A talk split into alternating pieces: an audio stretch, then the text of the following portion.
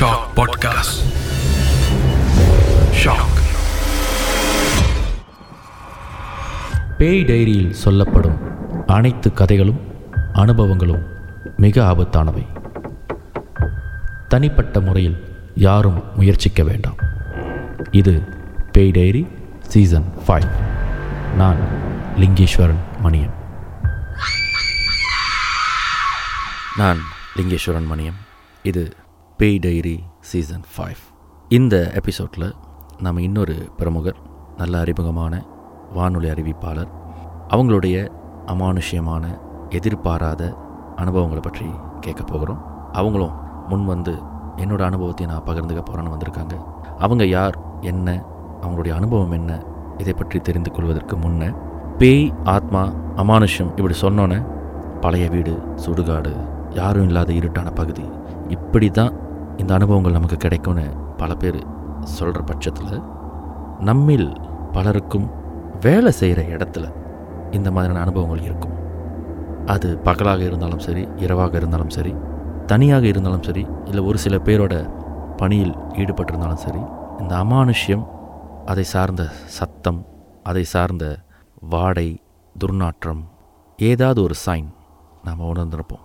நம்ம வீட்டில் இருக்கிறவங்க யார்கிட்டயாசுமே நீங்கள் கேட்கலாம். வேலை இடத்துல ஏதாவது அமானுஷ்யமாக ஃபீல் பண்ணியிருக்கீங்களான்னு கேட்டால் உடனே இருக்குன்னு சொன்னாங்க ஆனால் நான் ஃபீல் பண்ணதில்லை. இப்படிப்பட்ட பதில்கள் வரும். ஐயோ இருக்குது அப்படின்ற பதிலும் வரும். ஆக வேலை செய்கிற இடத்துல இந்த மாதிரியான அனுபவங்களை பெற்றவங்க நம்மில் பல பேர் இருக்காங்க. இப்படிப்பட்ட ஒரு அனுபவத்தை தான் நம்மோடு பகிர்ந்து கொள்வதற்காக இன்று இந்த எபிசோடில் மலேசியாவின் பிரபல வானொலி அதில் அறிவிப்பாளராக பல வருடங்கள் தன்னுடைய படைப்புகளையும் சாதனைகளையும் தொடர்ந்து செய்து கொண்டே வரும் திருமதி அகிலா. வணக்கம் அகிலா. நலமா இருக்கீங்களா? வணக்கம் லிங்கேஷ். ரொம்ப நலமா இருக்கேன். நீங்க எப்படி இருக்கீங்க? ரொம்ப சிறப்பாக இருக்கேன். அதுவும் இந்த எபிசோட் வந்து இன்னும் சிறப்பானது. ஏன்னா பல முறை வானொலியில் பல அங்கங்களில் நீங்கள் கேள்வி கேட்டு நாங்கள் பதில் சொல்லியிருக்கோம். இந்த முறை இந்த பேய் டைரி சீசன் ஃபைவ்ல வந்து உங்களை நேர்காணல் செய்து உங்களுடைய அனுபவங்களை தெரிந்து கொள்ளும் வாய்ப்பு எனக்கு கிட்டியிருக்கு. ஆமா எனக்கே இது ரொம்ப ரொம்ப புதுமையான ஒரு அனுபவம் அப்படின்னு தான் சொல்லணும். இந்த பக்கம் இருந்து கேள்விகளுக்காக காத்திருக்கிறது அப்படின்றது எப்படி ஒரு ஃபீலிங் அப்படின்னு இப்போதான் எனக்கு கொஞ்சம் லைட்டா தெரியுது. நீங்கள் சொல்லுங்கள் உங்களுடைய அனுபவம் என்ன எப்படி? தாராளமாக சொல்லுங்கள் நம்ம நேரில் கண்டிப்பாக ஆர்வமாக காத்துக்கிட்டு இருப்பாங்க. ஆ, கண்டிப்பா. ஆ, என்னன்னா லிங்கேஷ் முதல்ல ஒரு விஷயம் நான் என்ன பதிவு செய்ய விரும்புகிறேன்னா எனக்கு வந்து இந்த அமானுஷம் அப்படின்னு சொல்லும்போது நம்பிக்கை இருக்கா இல்லையா அப்படின்றது என்றைக்குமே ஒரு கிரே ஏரியா ஏன்னா ஒரு உண்மையை சொல்லணும்னா இது வரைக்கும் இப்போ நான் சொல்ல போகிற இந்த கதையை தவிர்த்து இன்னொரு ஒரு கதை இருக்குது இந்த ரெண்டு ஒரு எக்ஸ்பீரியன்ஸ் தவிர அனுபவம் தவிர எனக்கு இந்த அமானுஷம் சம்மந்தப்பட்ட எந்த ஒரு எக்ஸ்பீரியன்ஸும் என்னுடைய வாழ்நாளில் எனக்கு இருந்ததே கிடையாது. ஆனால் நிறைய கதைகள் மற்றவங்க சொல்லி நான் கேட்டிருக்கேன் அவங்களுக்கு நடந்திருக்குன்னு. ஸோ அதில் என்னத்தான் ஒன்று ரெண்டு வந்து சில பேர் கொஞ்சம் எக்ஸாஜரேட் பண்ணி சொல்கிற மாதிரி இருந்தாலும் எல்லாரும் போய் சொல்ல மாட்டாங்க. கண்டிப்பாக ஏதோ ஒரு தருணத்தில் அவங்களுக்கு ஏதோ ஒன்று நடந்திருக்கும். ஸோ அதனால் வந்து நம்பிக்கை இருக்கா இல்லையா அப்படின்றதுல நான் ரொம்ப ஒரு நியூட்ரலான ஒரு பாட்டி. அதையும் தவிர்த்து பார்த்தீங்கன்னா இப்போ சில பேர் வந்து தனியாக இருக்கும்போது காற்று அசைஞ்சிச்சுன்னா அவங்க வந்து ஏ என்ன திடீர்னு காற்றடிக்குது அப்படின்னுவாங்க. நான் அப்படி இல்லை. எங்கேயாவது ஃபேன் தட்டியிருக்கோ? எங்கேயாவது ஏக்கான் காற்றடிக்குது போல். அது நான் என்றைக்குமே சின்ன வயசுலேருந்தே அதே மாதிரி ஒரு மென்டாலிட்டியிலே வளர்ந்த ஒரு ஆள். அதனாலேயோ என்னவோ ஏதாவது நடந்தால் கூட என்னுடைய மைண்ட் செட் அதை நோக்கி போகாது. இது எதுவாவது வேறு ஏதாவது இருக்குமா? நான் என்றைக்குமே கொஞ்சம் சயின்டிஃபிக்காக இதுக்கு பின்னால் ஏதாவது ஒரு காரணம் இருக்கா? அப்படின்னு தான் யோசிப்பேன்.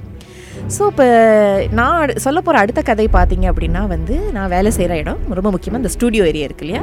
அங்கே நடந்த ஒரு சம்பவம். இதில் ரொம்ப முக்கியமாக நான் மட்டும் தனியாக இல்லை என் கூட சுரேஷும் இருந்தார். ஸோ அதை இந்த கதையில் அவரும் இருந்தார். எப்படின்னா இது வந்து ஒரு கிட்டத்தட்ட ஒரு ஏழு எட்டு வருடங்களுக்கு முன்பு தான் நடந்தது. ஸோ அப்போ நாங்கள் என்ன பண்ணுவோம்னா ரெண்டு பேரும் வந்து சனிக்கிழமை காலையில் ஷோ ரெக்கார்ட் பண்ணுறதுக்கு சில நேரங்கள் வருவோம். ராகாவின் ரகலை அப்படின்ற ஷோ செய்துட்டு இருந்தோம் காலையில் ஆறு மணிலேருந்து பத்து மணி வரைக்கும் போகும். பல நேரங்களிலும் அது வந்து லைவ் ஷோ தான். லைஃபாக வந்து நம்ம காலையில் செய்வோம். அந்த ஒரு குறிப்பிட்ட நாள் மட்டும் என்னாச்சுன்னா எங்களால் அந்த நாள் வர முடியல. சனிக்கிழமை காலையில் ஆறு மணிக்கு எங்களால் வந்து ஷோவை லைஃபாக பண்ண முடியாத பட்சத்தில் என்ன சொன்னாங்கன்னா பரவாயில்ல ஒரு நாளுக்கு முன்னாடி வந்து நீங்கள் கொஞ்சம் பதிவு பண்ணிக்கலாம். ஒரு சில விஷயங்களை நீங்கள் பதிவு பண்ணிவிட்டு அப்புறம் கொஞ்சம் லேட்டாக வரலாம் நீங்கள் அப்படின்னு சொன்னாங்க. ஸோ அப்படின்னா சனிக்கிழமை காலையில் ஷோக்கு நானும் சுரேஷும் வெள்ளிக்கிழமை இரவு. ஆனால் அன்னைக்குன்னு பார்த்து இங்கே ரெண்டு பேருக்கும் நிறைய வேலை அப்படின்றதுனால நானும் தள்ளி போய் தள்ளி போய் பத்து மணி பதினொன்று மணி ஆகி சுரேஷும் அதே மாதிரி தள்ளி போய் என்னன்னா நாங்கள் வந்து மீட் பண்ணுறதுக்கே மணி பன்னெண்டு நள்ளிரவு பன்னிரெண்டு ஆச்சு. அப்போ தான் நாங்கள் வரோம். வேலை இடத்துக்கே வந்து ஸ்டுடியோவில் உட்காந்து வேலையெல்லாம் செய்ய ஆரம்பிக்கிறோம். ஸோ லிங்கேஷ் நீங்கள் வந்து நம்மளோட ஸ்டுடியோ பக்கம் வந்திருக்கீங்க. அந்த லே அவுட் எப்படி இருக்கும்னு உங்களுக்கு தெரியும். ஒரு அறிவிப்பாளர் வந்து அந்த கம்ப்யூட்டரில் அந்த வேலைகள் கன்சோல் அப்படின்னு சொல்கிற இடத்துல உட்காந்துருப்பாங்க ரெண்டு அறிவிப்பாளராக இருக்கும்போது இன்னொரு ஆள் வந்து ஆப்போசிட்டில் உட்காந்துருப்பாங்க எதிர்பக்கத்தில் உட்காந்துருப்பாங்க ஸோ அப்போ பார்த்தீங்க அப்படின்னா இந்த எதிர்பக்கம் உட்காந்துருக்கிறவங்க அவங்களுடைய வியூ வந்து ஒன்று அனௌன்சராக இருக்கும் அந்த கோ அனௌன்சர் அதுக்கப்புறம் அவங்களுக்கு பின்னால் ஒரு ஜன்னல் இருக்கும் ஒரு பெரிய ஜன்னல் அடுத்த ஸ்டுடியோ பார்க்குற மாதிரி ஒரு ஜன்னல் இருக்கும். ஸோ எனக்கு பின்னால் அதாவது நான் இந்த பக்கம் உட்காந்துருக்கேன் எனக்கு பின்னால் தான் வந்து இந்த லிஃப்ட்லாம் இருக்கும் வரிசையாக அப்போ வந்து ஒரு பன்னெண்டு பன்னெண்டரை ஒரு ஒரு மணி வரைக்கும் நாங்கள் இன்னும் ரெக்கார்ட் பண்ணிகிட்ருக்கோம் பதிவு பண்ணிகிட்ருக்கோம் திடீர்னு வந்து பதிவு பண்ணி முடிச்சுட்டு நான் உட்காந்துருக்கேன் சுரேஷ் தான் அந்த ரெக்கார்டிங் பட்டன்லாம் தட்டுறது அந்த வேலையெல்லாம் பண்ணிகிட்ருக்காரு திடீர்னு வந்து என்னுடைய கண் சுரேஷையும் தாண்டி இந்த பின்னால் இருக்கிற அந்த கண்ணாடியில் படுது. படும்போது எப்படின்னா அங்கே வந்து எனக்கு என்னென்னா நான் சொன்னேன் இல்லையா எனக்கு பின்னால் லிஃப்ட்லாம் இருக்குன்னு. இந்த லிஃப்ட்டுடைய ரிஃப்ளெக்ஷன் பார்த்தீங்கன்னா அந்த கண்ணாடி அதாவது சுரேஷ்க்கு பின்னால் இருக்கிற கண்ணாடியில் தெரியுது. ஸோ லிஃப்ட் கதவு கரெக்டாக அந்த நடுவில் இருக்கக்கூடிய லிஃப்ட்டோட கதவு திறக்குது. அப்போ வந்து அங்கே ஒரு செக்யூரிட்டி கார்டு இருக்காரு. ஸோ இது வந்து நம்மளுடைய இடத்துல பார்த்தீங்கன்னா என்றைக்குமே வந்து நள்ளிரவுக்கு மேலே வந்து செக்யூரிட்டிஸ் வந்து ஒரு மணி நேரத்துக்கு ஒரு தடவை நடந்துக்கிட்டே இருப்பாங்க. எல்லாம் சரியா எத்தனை பேர் வேலை செய்கிறாங்க கணக்கெடுப்பாங்க அதுக்கப்புறம் எல்லாம் ஓகேயா இருக்கா அப்படின்னு செக் பண்ணுறதுக்காக வருவாங்க. ஸோ அது ரொம்ப ரொம்ப சர்வசாதாரணமான ஒரு விஷயம். அந்த கார்டு வர்றது. அப்போ நான் வந்து பார்க்குறேன் அதாவது எப்படின்னா ஒரு நாற்பது வயது மதித்தக்க ஒரு நண்பர் அவருடைய உயரம் என்ன அப்படின்னு உங்களுக்கு லைட்டாக தெரியும். ஓரளவுக்கு எப்படி இருக்கும்? சராசரியா. ஸோ அப்போ வந்து சுரேஷ் வந்து என்ன பார்க்குறாரு? நான் அந்த கண்ணாடியை பார்க்குறேன். கண்ணாடியில் லிஃப்டோட ரிஃப்ளெக்ஷன் தெரியுது. அப்புறம் திடீர்னு என்ன ஆகுது அப்படின்னா என்னுடைய விழிகள் பிதுங்க ஆரம்பிக்கிறது எனக்கே தெரியுது. அதாவது எப்படி என் கண் அப்படியே பெருசாக ஆகுது. நான் எனக்கு ஒரு ஒரு ஒரு சில வினாடிகள் என்ன நடக்குதுன்னே ஒரு கன்ஃபியூஷன்லேயே இருக்கேன். என்ன பார்த்தோன்னா சுரேஷ் பயந்துட்டாரு. ஏன்னா அவர் இது வரைக்கும் நான் அந்த மாதிரி பார்த்தது இல்லைன்னு நினைக்கிறேன். என் கண்ணு பெருசாகுது. அப்படியே ஒரு மாதிரி முகத்துலேருந்து ரத்தம்லாம் அப்படியே ஒரு மாதிரி இதாயிருச்சுன்னா ஒரு புச்சாட்டான அந்த ஃபீல்னு சொல்லுவாங்க இல்லையா? அந்த மாதிரி. அவர் பார்த்துட்டு பயப்படுறாரு. என்னாச்சு அகிலா? ஏன் ஏன் முகம்லாம் மாறுது? என்னாச்சு? அப்படின்னு நான் அந்த ரிஃப்ளெக்ஷனே பார்த்துட்டு இருக்கேன் அப்புறம் திரும்புகிறேன் ஏன்னா நான் வந்து லிஃப்ட்டை பார்க்க அது நான் பார்க்கறது ரிஃப்ளெக்ஷன் பட் இருந்தாலும் லிஃப்ட்டில் என்ன நடக்குதுன்றதுக்காக திரும்ப ஒரு தடவை பார்க்குறேன். அப்புறம் திரும்ப ரிஃப்ளெக்ஷனை பார்க்குறேன். இந்த மாதிரி ஒரு ரெண்டு தடவை திரும்பி திரும்பி பார்த்தோன்னே சுரேஷ் உண்மையிலேயே பயந்துட்டாரு. இப்போ மணி என்னை கேட்டால் ஒரு ஒன்று ஒன்றரை இருக்கும்னு நினைக்கிறேன். நான் சொல்கிறேன் சுரேஷ் உங்களுக்கு லிஃப்ட்டில் யாராவது தெரியுறாங்களா? அப்படின்னு. ஆமாம் காட் இருக்காங்க. அவர் தான் வராரு கதவு திறந்துச்சு காட் வெளி நிற்கிறாரு இப்போ வெளியில் வர போகிறாரு அப்படின்னு. நான் திரும்ப பார்த்துட்டு சொல்கிறேன் இல்லை சுரேஷ் அவர் கை ஒரு பிள்ளை பிடிச்சிருக்கு பாருங்க அப்படின்ட்டுன்னு. எப்படின்னா ஒரு மூன்று நான்கு வயது குழந்தை கையில் ஒரு பொம்மையோட அந்த காடோட கையை பிடிச்சிட்டு நின்றுட்டு இருந்தால் எப்படி இருக்கும்? அந்த கதவு திறக்கும் போது ரிஃப்ளெக்ஷன் எனக்கு அது அப்படி தெரியுது. ரிஃப்ளெக்ஷன் சில நேரங்கள் வந்து கொஞ்சம் ஒரு ஒரு ஒரு மாய பிம்பம் தான். ஏதாவது தெரிய வாய்ப்பு இருக்குது ஆனால் எனக்கு எப்படி ஒரு மூன்று நான்கு வயது குழந்தையோடைய அந்த உருவம் எக்ஸாக்ட்லி கையில் ஒரு பொம்மை பிடிச்சிருக்காங்க ஒரு பிள்ளை ஒரு ட்ரெஸ் போட்டிருக்காங்க அவங்க கையை பிடிச்சிட்டு இருக்காங்க. எனக்கு என்னன்னா ஃபர்ஸ்ட் இதுவே ஒன்றரை மணிக்கு ஒரு சின்ன பிள்ளைக்கு என்ன வேலை இந்த இடத்துல? வாய்ப்பே கிடையாது அவங்களுக்கு ஒரு வேலை இருக்கிறதுக்கு. அவர் அவர் குழந்தையும் கூட்டிகிட்டு வரதுக்கு அவருக்கு அனுமதி கண்டிப்பாக கொடுத்துருக்க மாட்டாங்க. கையை வேற பிடிச்சிட்டு அந்த நேரத்தில் ஏன் நடந்துட்டு இருக்காங்க அப்படின்னு. ஸோ அதனால தான் நான் திரும்ப திரும்ப செக் பண்ணுறேன் சுரேஷ் பார்க்குறாரு இல்லை இல்லை என்ன பேசுகிறீங்க ஒன்றும் இல்லை. அவர் காட் மட்டும்தான் இருக்காரு. அவர் கை கூட கீழே தானே இருக்குது அப்படின்னு. எனக்கு கரெக்டாக தெளிவாக அந்த ரிஃப்ளெக்ஷன் என்ன தெரியுதுன்னா அவர் சட்டை போட்டிருக்காரு யூனிஃபார்ம் போட்டிருக்காரு எல்லாம் பண்ணியிருக்காரு. கையை அப்படி வச்சுருக்காரு. அந்த குழந்தை வந்து அவர் கையை பிடிச்சிட்டு ஒரு பொம்மையை பிடிச்சிட்டு நிற்கிறாங்க காட் அப்படியே நடந்து போகிறாரு அந்த குழந்தை அப்படியே அவங்கள ஃபாலோ பண்ணுற மாதிரி. அப்புறம் ஒரு ஒரு கொஞ்சம் தூரம் ஜஸ்ட் ஒரு ஒரு ஒரு ஃபியூ செகண்ட்ஸ் ஒரு சில வினாடிகள் அவர் அப்படியே போனதுக்கப்புறம் அவர் மறைஞ்சிட்டாரு. அதுக்கப்புறம் அந்த குழந்தைய என்னால் பார்க்க முடியல. அதுக்கப்புறம் அவர் வேலையெல்லாம் முடிச்சுட்டு திரும்ப வராரு. திரும்ப வரும்போது அவர் மட்டும்தான் இருக்காரு. திரும்ப லிஃப்ட்டில் ஏறுறாரு. நான் அந்த பிம்பத்தில் பார்க்குறேன். ஆனால் அவர் மட்டும்தான் இருக்காரு. குழந்தை அப்படின்னு யாருமே அந்த இடத்துல கிடையாது. அதை பார்த்தோன்னே அந்த சொன்னல அந்த புச்சாட்டான அந்த ஒரு ஃபேஸ் பார்த்தோன்னே சுரேஷ் என்ன சொன்னார்? சரி நினைக்கிறேன் இதுக்கு மேலே நம்ம இங்கே இருக்க வேணாம். வாங்க வேலையை முடிச்சுட்டு நம்ம கிளம்பிட்டு நம்ம நாளைக்கு திரும்ப வந்து செய்யலாம் அப்படின்னு சொல்லிட்டு ரெண்டு பேரும் பொட்டியை கட்டிட்டு அங்கேருந்து கிளம்பிட்டோம் லிங்கேஷ். இது வந்து எனக்கு நடந்த ஒரு அனுபவம். வாழ்க்கையில் நான் முத தடவை இப்படிப்பட்ட ஒரு விஷயத்த விஷயத்தை எக்ஸ்பீரியன்ஸ் பண்ணனா அதுதான். எனக்கு அந்த சொல்லுவாங்க இல்லையா அப்படியே கையெல்லாம் சில்லுன்னு ஆயிடுச்சு முகத்துலேருந்து ரத்தம் அப்படியே இதாயிருச்சு அப்படின்ற அந்த ஃபீல்லெல்லாம் அதுதான் முத தடவை நான் எக்ஸ்பீரியன்ஸ் பண்ணேன். ஒரு பயங்கரமான அனுபவமாக இருக்குது அகிலாவுக்கு. அதுவும் அகிலாவுக்குன்னு இல்லை யாருக்கு வேணாலும் இது நடக்கலாம். ஆனால் என்னன்னா அகிலாவுக்கும் நடந்திருக்கா அப்படின்ற மாதிரி ஒரு கேள்வி வரும். ஏன்னா எனக்கே அந்த கேள்வி இருக்கு. ஏன்னா நான் ஏற்கனவே ஏன் முதல்ல ஒரு விஷயத்த நான் சொன்னேன் அப்படின்னா நான் இதெல்லாம் பார்க்கும்போது நம்ப மாட்டேன். நம்ப கூடாதுன்றதை விட இல்ல இதுக்கு பின்னால் ஏதோ ஒரு சயின்டிஃபிக் ரீசன் இருக்குன்னு யோசிக்கிற ஒரு மூளை அந்த பார்த்தோன்னே என்னாலே நம்ப முடியல எனக்கு அப்படி ஒரு விஷயம் நடக்குதா அப்படின்னு சொல்லிட்டு. இல்லை ஏன்னா நானும் பல விஷயங்கள் வந்து இந்த மாதிரி சயின்டிஃபிக்கலாக இருக்கான்னு தேடி இருக்கேன். இப்போ உதாரணத்துக்கு வந்து திகில் சீசன் டூ வந்து என்னை ஹோஸ்ட்டாக போட்டிருந்தப்ப திகில் சீசன் ஒனில் வந்து கேட்கப்பட்ட கதை சில பேர் பகிர்ந்து இப்போ நீங்கள் சொன்ன மாதிரி பகிர்ந்த கதையை வந்து படமாக்கினா எப்படி இருக்கும்? அதை மக்கள் எப்படி பார்ப்பாங்கன்ற மாதிரி தான் எடுப்பாங்க. ரீஎனக்மெண்ட் செய்வாங்க. மறுகாட்சி அமைப்பு. அப்போ ஒவ்வொரு முறையும் வந்து அந்த சீசன் ஒன்ல என்னென்னா அந்த கதையோட ஒட்டியே சில விஷயங்கள் விவாதத்துக்கு வரும். இப்போ இந்த மாதிரி இவங்க பார்த்தாங்களே இது வந்து என்ன நடந்திருக்கும்? இப்படி நடந்திருந்தா அவங்க என்ன ஆயிருப்பாங்க? இந்த ப்ராபபிலிட்டிலாம் ரொம்ப விவாதம் பண்ணுவாங்க. சீசன் டூ எனக்கு கொடுக்கும்போது நான் என்ன யோசிச்சேன்னா இதை அந்த கதையை மட்டுமே அவங்க சொன்னதை மையப்படுத்தியே விவாதம் பண்ணுறதை விட இவங்க சொன்னதையெல்லாம் ஒரு அறிவியல் பூர்வமாகவோ இல்லை ஒரு மருத்துவ பூர்வமாகவோ இல்லை இதுக்கு பின்னாடி சொல்லப்படாத இந்த சில நுணுக்கங்கள் இருக்கும். இது இது இதுக்கு பின்னாடி இயற்கை சார்ந்த விஷயங்கள்லாம் இருக்கும். அப்போ இது எல்லாம் விவாதம் செய்தால் பார்க்குறவங்களுக்கும் ஒரு செய்தி போய் சேர்ந்த மாதிரி இருக்கும் ஒரு நாலேஜ் கிடைச்ச மாதிரி இருக்கும். அதே நேரத்தில் பார்ப்பதெல்லாம் அரண்டவன் கண்ணுக்கு இருண்டதெல்லாம் பேய்ன்ற மாதிரி பார்ப்பதெல்லாம் பேய் கிடையாதுன்ற மாதிரி ஒரு விஷயத்தை நம்ம கொண்டு வந்து நிறுத்தலாம். பயங்குறுத்துறது மட்டுமே நம்மளோட நோக்கமாக இருக்கக்கூடாது. இந்த அமானுஷ்யங்களை விரிவுபடுத்தி சொல்கிறதுக்கு ஒரு இது ஒரு பிளாட்ஃபார்மாக இருக்கணும் அப்படின்னு நினச்சி சொல்லும் பொழுது அப்போ நான் அதை சொல்லுறதுக்கு நான் நிறைய படிக்கணும். அந்த பட்சத்தில் வந்து சூசன் பலிண்டா அப்படின்ற ஒருத்தவங்களுடைய புத்தகத்தை வந்து தேடி எடுக்கும் போது அவங்க வந்து எங்கெங்கெல்லாம் அமானுஷங்கள் இருக்குது அப்படின்னு சொல்லப்படுதோ அந்த இடத்துல போயிட்டு இரவு முழுக்க தங்கி கேட்குற சப்தங்கள் ஒரு ஒரு வாசனையாக இருக்கட்டும் இல்லை ஒரு துர்நாற்றமாக இருக்கட்டும் ஒரு பொருள் நகரதா இருக்கட்டும் இது எல்லாமே அவங்க வந்து ரிசர்ச் பண்ணி ரிசர்ச் பண்ணி ஒரு புத்தகம் எழுதி வச்சுருந்தாங்க.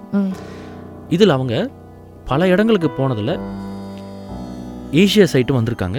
ஏஷியாவில் வழக்கமாக நம்ம என்ன சொல்லுவோம்? இந்த கொல்லிவாய் பிசாசு. இது வந்து நடந்து போகுது நெருப்பு உருண்டையா ஒரு நெருப்பு பந்து மாதிரி. பறந்து போகுது அப்படின்லாம் சொல்லும் பொழுது அது அவங்க அதையும் வந்து விளக்கப்படுத்தி எழுதியிருந்தாங்க. இப்போ இந்த அந்த காலத்தில் சொல்லுவாங்க க- வயக்காட்டு வழியாக போனோமா கொல்லிவாய் பிசாசு போவோம். நைட்டு நெருப்பை கொளுத்திக்கிட்டு ஓடும் அப்படின்னுவாங்க ம் ஆனால் அதை அவங்க வந்து எக்ஸ்பிளைன் பண்ணியிருந்தாங்க என்னென்னா இந்த அறுவடை செய்யப்படாத பயிர்கள் இருக்குல்ல அது இந்த சேத்தோட சாஞ்சு மண்ணுக்குள்ள அதுவே ஊறி ஊறி ஊறி. ஊறி. அது ஒரு கேஸாக மாறி அந்த கேஸ் கெமிக்கலாக இருக்குல்ல அந்த. கெமிக்கல் திரும்ப காற்றில் படும் பொழுது அதுவாக பற்றி எரிஞ்சு ஒரு ஃப்ளேமாக மாறி அந்த ஃப்ளேம் முடிகிற வரைக்கும் அது அந்த காற்றுலேயே பந்து மாதிரி பறக்குமா. இந்த பந்து குளோரோஃபில் இதெல்லாம் வந்து காற்றுல பந்து மாதிரி பறக்கும் பொழுது அந்த கேஸ் கெமிக்கல் வந்து முடிகிற வரைக்கும் அது அப்படி பந்து மாதிரி பறந்து. முடிஞ்சோடனே அது அப்படி புகையாக காண போயிடும் அப்போ இதை தூரத்துல இருந்து பார்க்கும் பொழுது. யாரோ அதை தூக்கிக்கிட்டு நடந்து போகிற மாதிரியும் இல்லை ஆகாயத்தில் பறக்கிற மாதிரியும் இருக்கும். இது வந்து பேய் கிடையாது இது இயற்கையோட ரியாக்ஷன். ஏதோ ஒரு வகையில் ரியாக்ஷன் அதேமாரி வேப்ப மரம் அரச மரம் இதெல்லாம் சுற்றி விளையாடக்கூடாது உச்சி வெயில்ல. அப்படின்னு சொல்லுவாங்க இது உச்சி வெயிலில் விளையாடக்கூடாது ஏன்னா பேய் அரைஞ்சிரும். அதனால ரத்தம் வஞ்சி எடுத்து செத்து போயிடுவாங்க இல்லை மூக்கில் ரத்தம் வந்து செத்து போயிடுவாங்க. அதையும் அவங்க எக்ஸ்பிளைன் பண்ணியிருந்தாங்க. உச்சி வெயிலில் இந்த மாதிரியான பயிர் சார்ந்த மரங்கள் ஏதோ ஒரு விளைவை கொடுக்குற மரங்கள் இருக்கும் பொழுது இது வந்து நிறைய கார்பன் டை ஆக்சைடை வந்து கரிமல வாயு நிறைய வெளியாக்குமா. அப்போ அந்த மரத்துக்கு கீழே சுற்றி விளையாடுறவங்க நம்மளுக்கு தேவை ஆக்சிஜன் உடம்புக்கு தேவை வந்து பிராணவாயு. அது பற்றாக்குறையானால கரிமல வாயு அதிகமாக மூ மூளைக்கு போகும் பொழுது ஆ. மூளை வந்து செயல்பாடு குறைஞ்சி குறைஞ்சி குறைஞ்சி குறைஞ்சி மூக்கில் வந்து ரத்தம் கசியும். திடீர்னு ஒருத்தவங்க பிளாக் அவுட் ஆகும் பொழுது அவங்க திடீர்னு எங்கே விழுவுறாங்களோ அவங்க தலையில் அடிபட்டோ இல்லை முகத்தில் அடிபட்டோ இல்லை கன்னத்தில் அடிபட்டோ அவங்க விழுந்து கிடக்கும் பொழுது. குறிப்பிட்ட நேரத்துக்குள்ள அவங்கள காப்பாற்ற முடிஞ்சதுன்னா உயிர் பிழைக்க முடியும். அப்படி இல்லைன்னா அங்கேயே இறந்து ஒரு ஒன் ஹவர் கழிச்சு வந்து ஒருத்தவங்க பார்க்கும் பொழுது அவங்க செத்து கிடக்கும் பொழுது. மரத்துல இருந்து பேய் அடிச்சு செத்து போயிடுச்சு அப்படின்ற ஒரு புரளி ஆரம்பிச்சிருக்கு. சரி. ஸோ இதெல்லாம் வந்து நான் இந்த ரிசர்ச் பண்ணும்பொழுது நான் கண்டுபிடிச்சேன் இதெல்லாம் இது எல்லாமே பேய் கிடையாது. இது எல்லாமே ஏதோ ஒரு வகையில். பேயாக சாயம் பூசப்பட்டது அப்படின்றது. ஸோ இப்போ அந்த ஏன் இது இவ்வளோ நீட்டாக நான் எக்ஸ்பிளைன் பண்ணுறேன்னா இப்போ நீங்கள் சொன்னீங்கல்ல இரவு நேரம் நாங்கள் மீட் பண்ண வேண்டிய நேரத்துலேருந்து தள்ளி நேரம். தள்ளி போய் தள்ளி போய் நீங்கள் வந்து பன்னெண்டு மணி அளவில் தான் சந்திச்சிங்க அப்படின்னும் பொழுது பெரும்பாலும் நாம் வந்து வேலை செய்கிறப்ப டயர்டாகிறத விட ம். ஒரு விஷயத்துக்காகவோ இல்லை ஒருத்தருக்காக காத்திருக்கும் போது நம்ம இன்னும் சீக்கிரமாக டயர்டாயிரும் ஆமா உண்மை அந்த மூளை வந்து ஒரு மாதிரி பெசிஃபாக மாறும். ஏன் இந்த பிம்பம் ரிஃப்ளெக்ஷன் உங்களுடைய மூளை அந்த டயர்ட்னஸில் காட்டின ஒரு இலிஸ்ட்ரேஷனாக ஒரு இலியூஷனாக இருக்கக்கூடாது. ம். இதை நீங்கள் எப்படி ஜஸ்டிஃபை பண்ணுவீங்க? ம். இது நான் பல தடவை என்கிட்ட கேள்வி கேட்டிருக்கேன்.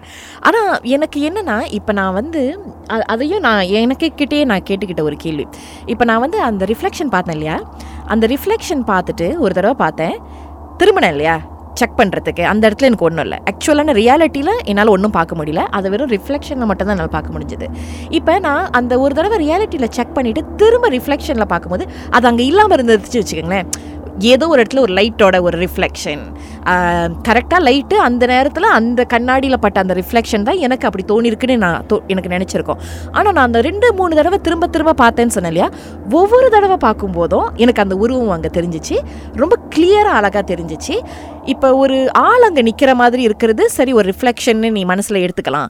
ஆனால் கையில் ஒரு பொம்மையை வேற ஒரு கை ஒரு பொம்மையை பிடிச்சிட்டு இருக்கிற மாதிரி ஒரு சின்ன பிள்ளை எப்படி வந்து ஒரு பொம்மையை கையில் பிடிச்சிருப்பாங்களோ அதோட சேர்த்து அப்படிப்பட்ட ஒரு உருவம் எனக்கு நான் ரெண்டு மூணு தடவை திரும்பி திரும்பி பார்க்கும்போது இருந்தது தான் எனக்குள்ள ஒரு சரி இந்த ரிஃப்ளெக்ஷனையும் தாண்டி வேற என்னமோ ஒன்று இருக்கு போல இருக்கு இருக்கலாம் அப்படின்னு நானே எனக்கு சொல்லிக்கிட்ட ஒரு ஜஸ்டிஃபிகேஷனாக இருந்துச்சு. எனக்கு ஒரு அனுபவம் என்னன்னா ஒரு தடவை வந்து உங்களுக்கு தான் தெரியுமா ஷூட்டிங் வந்து. எட்டு மணிக்கு முடியும்னு சொன்னாங்கன்னா எட்டு மணிக்கு முடியாது அது ஒரு பன்னெண்டு அந்த மாதிரி ஒரு சூழ்நிலையில் மறுநாள் வந்து நான் என்னோட சொந்த ஊர்க்கடா மாநிலத்தில் என் சொந்த ஊருக்கு நான் போய் ஆகணும். அதனால் ரெஸ்ட் எடுத்துகிட்டு போகிறதுக்குலாம் டைம் இல்லை. அப்போ ஒரு காஃபியை குடிச்சிட்டு நான் வந்து ஹைவேல போயிட்டு இருக்கும் பொழுது என்னால் உணர முடியுது எனக்கு கண்ணுக்கு இன்னும் தூக்கம் வரல.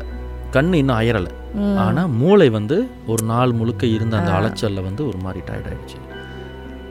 அந்த காஃபி குடித்த ஒரு நம்பிக்கையில் நான் வாகனத்தில் போயிட்டுருக்கேன் எனக்கு வந்து தூக்கம் வரல. ஆனால் என்னோட மூளை வந்து சோர்ந்து போயிடுச்சு. அதனால கொஞ்சம் தைரியமாக ஓட்டுறேன். இல்லைன்னா நான் ஓட்டியிருக்க மாட்டேங்க வண்டியை ஓட்டியிருக்க மாட்டேன்.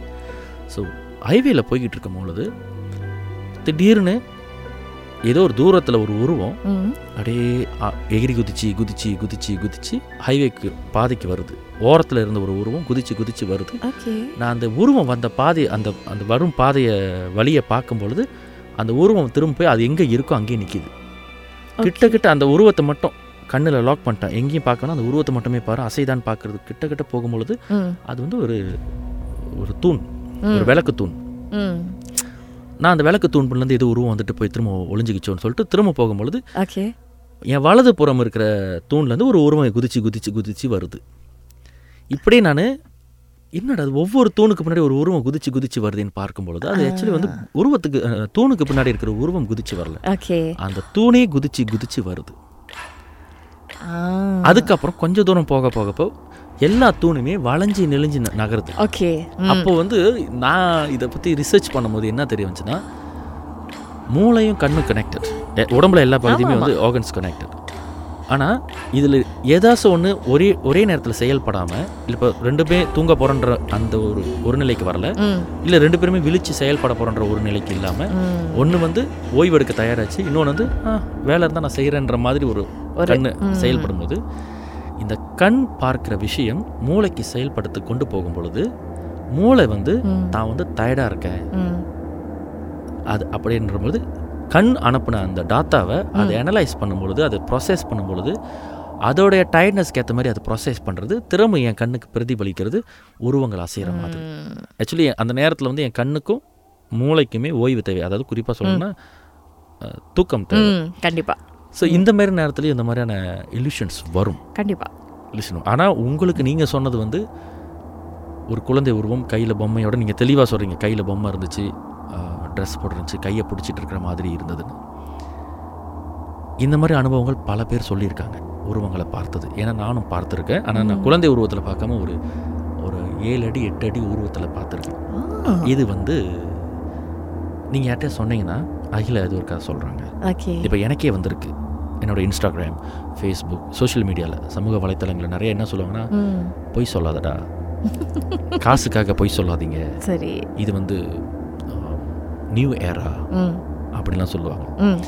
ஆனால் இவங்களுக்கு புரிய மாட்டேனுது இத்தனை வருட மனுஷ ரெவல்யூஷன் மனுஷர்கள் மனிதர்கள் வந்து அவங்களுடைய பரிணாம பரிணாமத்தில் வந்து இவ்வளோ டெக்னாலஜி எடுத்துகிட்டு வந்திருக்காங்க. இன்றைக்கி உட்காந்த இடத்துல இன்னொரு நாட்டில் என்ன நடக்குதுன்றதை உட்காந்த இடத்துல பார்க்க முடியுது. ஆமா. ஒரு இரநூறு முப் முந்நூறு வருஷ மனிதர்களுடைய தொழில்நுட்பத்தில் இவ்வளவு சக்தி இருக்குன்னா இந்த இயற்கைன்றது எத்தனை லட்சம் கணக்கு மறந்து போச்சு. ம். எத்தனை கோடி. இந்த கோடி வருஷத்தில் இந்த பூமியில் வந்து பல கண்ணுக்கு நம்மளுக்கு புலப்படாத மூளைக்கே இது இது என்னங்க இது? லாஜிக் இல்லைன்னு சொல்கிற. அளவுக்கு பல விஷயங்கள் இருந்திருக்கு. அதில் ஒரு விஷயம் இந்த அமானுஷ்யம். கண்டிப்பாக ஏன்னா நம்ம ஆத்மாவே ஒரு வகையான அமானுஷம் தான். நம்ம கண்ணுக்கு உடல் தருது. ஒருத்தவங்க நடந்து வராங்கன்னா அவங்களோட உடல் முடி உயரம் எல்லாம் தருது. கண்டிப்பாக ஒருத்தவங்க நடந்து போகிறாங்கன்னா அவங்களுக்குள்ள ஒரு மனசு இருக்குன்றது நம்மளோட அண்டர்ஸ்டாண்டிங். ஆனால் மனசை பார்க்க முடியாது ஆனால் அவங்களோட உணர்வுகள் இருக்குன்றதை நம்ம. புரிஞ்சுக்கலாம். சில பேர் பார்க்கறதுக்கு ரொம்ப எளிமையாக இருப்பாங்க ஆனால் அவங்களோட மூளை பார்த்தீங்கன்னா ரொம்ப பெரிய விஷயம்லாம் யோசிக்கும். சில பேர் ரொம்ப பெரிய அறிவாளி மாதிரி காட்டிக்குவாங்க ஆனால் அவங்களோட மூளை எவ்வளோ சிறுமியான்றது யோசிக்கும். ஆனால். மூளைன்ற ஒரு விஷயமும் சிந்தனைன்ற ஒரு விஷயம் அங்கே இருக்குது அப்போ இந்த சிந்தனை உடல் மனசு அங்கே இருக்கும் பொழுது ஆத்மா மட்டும் இன்ன வரைக்கும் அறிவியலால் கூட நிர்ணயிக்க முடியாத இதுதான் அப்படின்னு ஒரு குறிப்பிட்டு சொல்ல முடியாத சூழ்நிலையில் இன்னைக்கு வரைக்கும் ஆன்மா வந்து ஒரு அமானுஷ்யமாக இருக்குது ம். இன்றைக்கி நாமளே ஒரு நாளைக்கு ஒரு சட்டை போடுறோம் ஒரு நாளைக்கு ஒரு முடி ஸ்டைல் வைக்கிறோம். இந்த ஆன்மா உடலுக்குள்ளே இருக்கும்போது அதுக்கு ஒரு சக்தி இருக்குது உடலை விட்டு வெளியாகும் போது அதுக்கு ஒரு சக்தி இருக்குது ம். நல்ல சக்தியாக வெளியாகும் போது ஒரு சக்தி இருக்குது கெட்ட தீய சக்தியாக வெளியாகும் போது ஒரு ஆன்மாக்கு ஒரு இது இருக்கும்போது இந்த ஆன்மாக்கள் பர பரிணாமங்களில் தான் வெளியே தெரியுது. அதில் நீங்கள் பார்த்த ஆன்மா நல்லதா கெட்டதான்னு நமக்கு தெரியாது. நம்ம ஜட்ஜ் பண்ண முடியாது. ஆனால். நீங்கள் பார்த்தது உண்மை என்றால் அதாவது ஆன்மா உண்மை என்றால் நீங்கள் பார்த்தது உண்மை. ஆமாம் எனக்கு என்னன்னா சரி அதுக்கப்புறம் நான் பல தடவை இரவில் வந்து வேலை செய்திருக்கேன். ஒரு தடவையும் எனக்கு எந்த விதமான ஒரு ஒரு டிஸ்டர்பன்ஸும் வந்ததே கிடையாது. ஸோ அதனால் எனக்கு சரி அன்னி- அது அன்னைக்கான ஒரு நாள் போல் இருக்குது அன்றைக்கி மட்டுமே நான் பார்க்கணும் அப்படின்னு எனக்கு எழுதப்பட்ட விஷயமா என்னன்னு தெரியல. அதுக்கப்புறம் நான் வேலை செய்யும் போது அதை பற்றி நினைக்கக்கூடாது அப்படின்றதுல ரொம்ப கான்ஷியஸாக ஏன்னா எனக்கு என்ன தோணுதுன்னா நான் ஒருவேளை அதை நினச்சிக்கிட்டே இருந்தேன்னா திரும்ப கூட அது எனக்கு தோணுவதற்கு வாய்ப்புகள் இருக்கா அப்படின்னு எனக்கு தெரியல. ஸோ அதனால் அதை அதை முடிஞ்ச வரைக்கும் பிளாக் பண்ணணும். அது அது என்னுடைய சிந்தனைக்குள்ளே வரக்கூடாதுன்றதில் கொஞ்சம் மும்முரமாக ஓகே வந்தோமா வேலையை மட்டும் செஞ்சோமா அந்த வேலையிலேயே கொஞ்சம் கவனத்தை செலுத்திட்டோம்னா மற்ற விஷயங்கள் யோசிக்க வேணாம் அப்படின்னு சொன்னதுனால இது நடந்து கிட்டத்தட்ட ஒரு ஆறு ஏழு வருஷம் ஆயிடுச்சு. டச் இப்போ வரைக்கும் அந்த மாதிரி எந்த ஒரு அனுபவமும் எனக்கு கிடைச்சதில்ல. ஒரு கிட்டத்தட்ட ரெண்டரை வருடங்களாக வந்து இரவு நேரத்தில் வேற வேலை செஞ்சேன். அன்னைக்கு வந்து ஒரு நாள் வந்துன்றது பதிவுக்காக மட்டும் வந்தது. அதுக்கப்புறம் ஒரு ஒரு வருஷம் ஒன்றரை வருஷம் வந்து ஃபுல்லாக நைட் ஷிஃப்ட் செஞ்சேன் நான். ஒரு தடவையும் எனக்கு அந்த மாதிரி ஒரு தொந்தரவு வந்ததில்ல. அது வரைக்கும் கடவுளே ரொம்ப நன்றி அப்படின்னு சொல்லி சந்தோஷப்பட்டுக்கிறேன் ஒரு. கால் திரும்பவும் பார்த்தீங்கன்னா ஒரு கால் திரும்பவும் பார்த்தேன் என்றால் நீங்கள் உங்கள் வழியில் போயிருங்க. நான் இங்கே வேலையை மட்டும் செஞ்சுட்டு மக்களை சந்தோஷப்படுத்திட்டு பாட்டை ப்ளே பண்ணிட்டு போயிடுறேன். என்னை விட்டுருங்க அப்படின்ற மட்டும் ஒரு வார்த்தையை சொல்லி வச்சிருவேன் நான். இன்று அந்த அமானுஷ அனுபவங்களை எந்தவித தயக்கமும் இன்றி நம்மோடு பகிர்ந்து கொள்வதற்கு முன் வந்த நம்மளுடைய பிரபல மலேசிய வானொலி அறிவிப்பாளர் திருமதி அகிலாவுக்கு இந்த வேளையில் பேய் டைரி சீசன் ஃபைவ் குழுவினர் சார்பாக நன்றி வாழ்த்துக்கள். ショッキイビー